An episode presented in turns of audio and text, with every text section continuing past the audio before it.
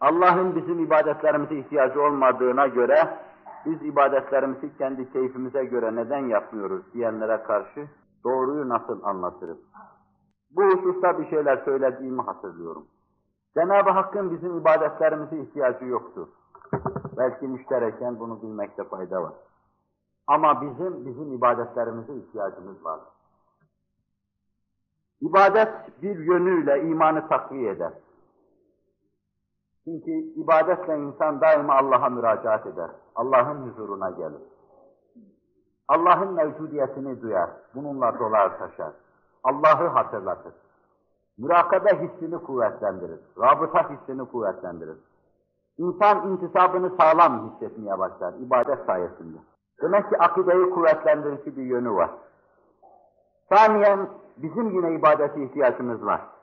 İbadetle günde birkaç defa Mevlasının huzuruna gelen, hatta cumalarda Mevlasının huzuruna gelen bir kimse, bu intisap sayesinde Allah'ı ahirete hatırlayacağından, şahsi hayatını, ailevi hayatını ona göre tanzim etmeyi düşünür. İbadeti taat Allah'ı ona hatırlattıkça, ahireti ona hatırlattıkça o hayatına, dine, dinin emirlerine göre bir düzen vermeye çalışır. Demek ki intisabımızı hatırlatıcı bir hüviyeti vardır. Ve diğer bir yönüyle ibadet esasen Allah karşısında bizim matluk bir keyfiyeti kazanmamız içindir. Bir askere talim ve terbiye gösterilir. Şöyle yapacaksın, silahını şöyle kullanacaksın, şöyle kalkacaksın, şu hale alacaksın. Bütün bunlarla evvela bir çeviklik öğretilir. Süratli hareket etme öğretilir ona. Yorulmamaya alıştırılır. Yenilerin diliyle eksersiz yaptırtılır ona. Ve böylece mafsalları rahat hareket eder bir kısım gayeler vardır, maksatlar vardır. Ve bu insan çok ağır böyle, tahammülsüz hadiselere karşı tahammül eder hale gelir. Demek ki o talim ve terbiye insan manasız görse, bu neticeleri görmüyor demektir. Aynen öyle de, ibadeti taatle esasen insan bir masluk durumu kazanır. Allah indinde makbul olan husus da odur. İnsan farkına varamaz belki onun. Ama ibadet sayesinde cennete ehil hale gelir. İnsan ruhen hafifleşir, ruhen terakki eder, ruhen lekelerden uzaklaşır, tezekki eder. Aklanır, cennete ehil hale gelir, Allah'ı görebilecek hale gelir.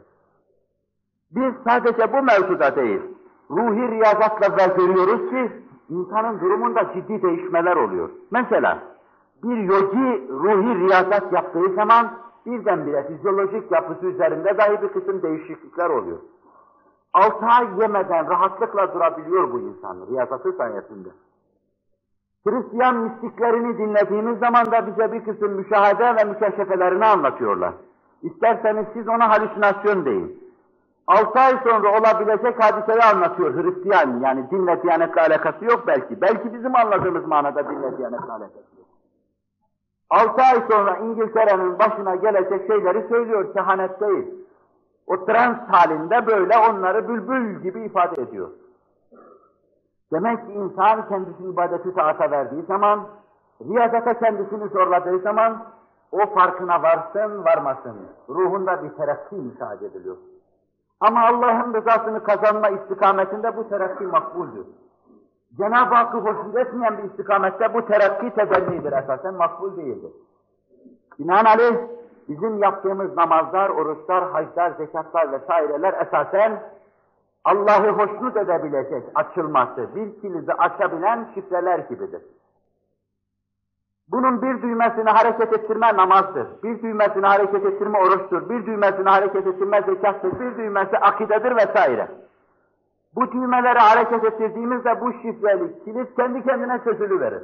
Mahluk bir keyfiyet çıkıverir karşımıza. Biz bunu bilemeyiz. Bize bu vazifeyi tahmil eden Hazreti Allah Celle Celaluhu, kurbu huzuruna çıkmaya liyakat kesbetmemizi buna bağlamış. Biz bu sayede terakki ederiz, bu sayede ruhen yükseliriz. Ama bu terakkinin bazı kimselerde değişik tezahürleri olur. Arz ettiğim gibi, yogi gibi, mistik gibi, Gaybe ait bir kısım hakaiki keşfetmeye başlar. Senin içini söyler dünyasına vakıf olur. Fakat bir kısmı da kapalı sandık gibi burada hiçbir tezahürü, sızıntısı olmaz. Ahirette Yunus'la Tapduk arasında geçen bir maceranın ifadesinde tonunu bulduğu gibi kapalı sandık orada açılıverir ve içinden Allah'ın rızası çıkıverir. Orada onu görürsün. Ve hemen cemali ba kemaliyle karşı karşıya geliverirsin.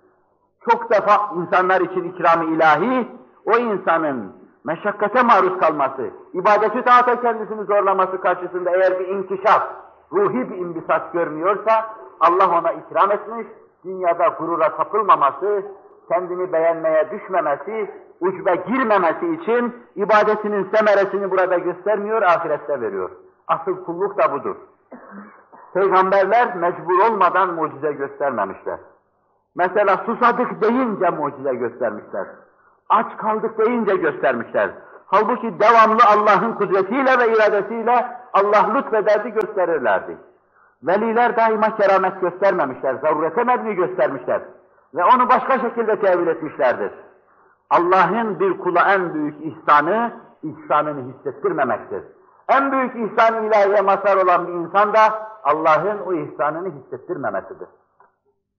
Sadece her şeyden mahrumiyetin ifadesi olan, hiçbir şey yok şeklinde kendisini görmesi, ben batmışım demesi, bir kısım nimetleri inkar etmesi bakımından mahsurlu olsa bile, fakat öbür türlü kapalı olması daha muvafık.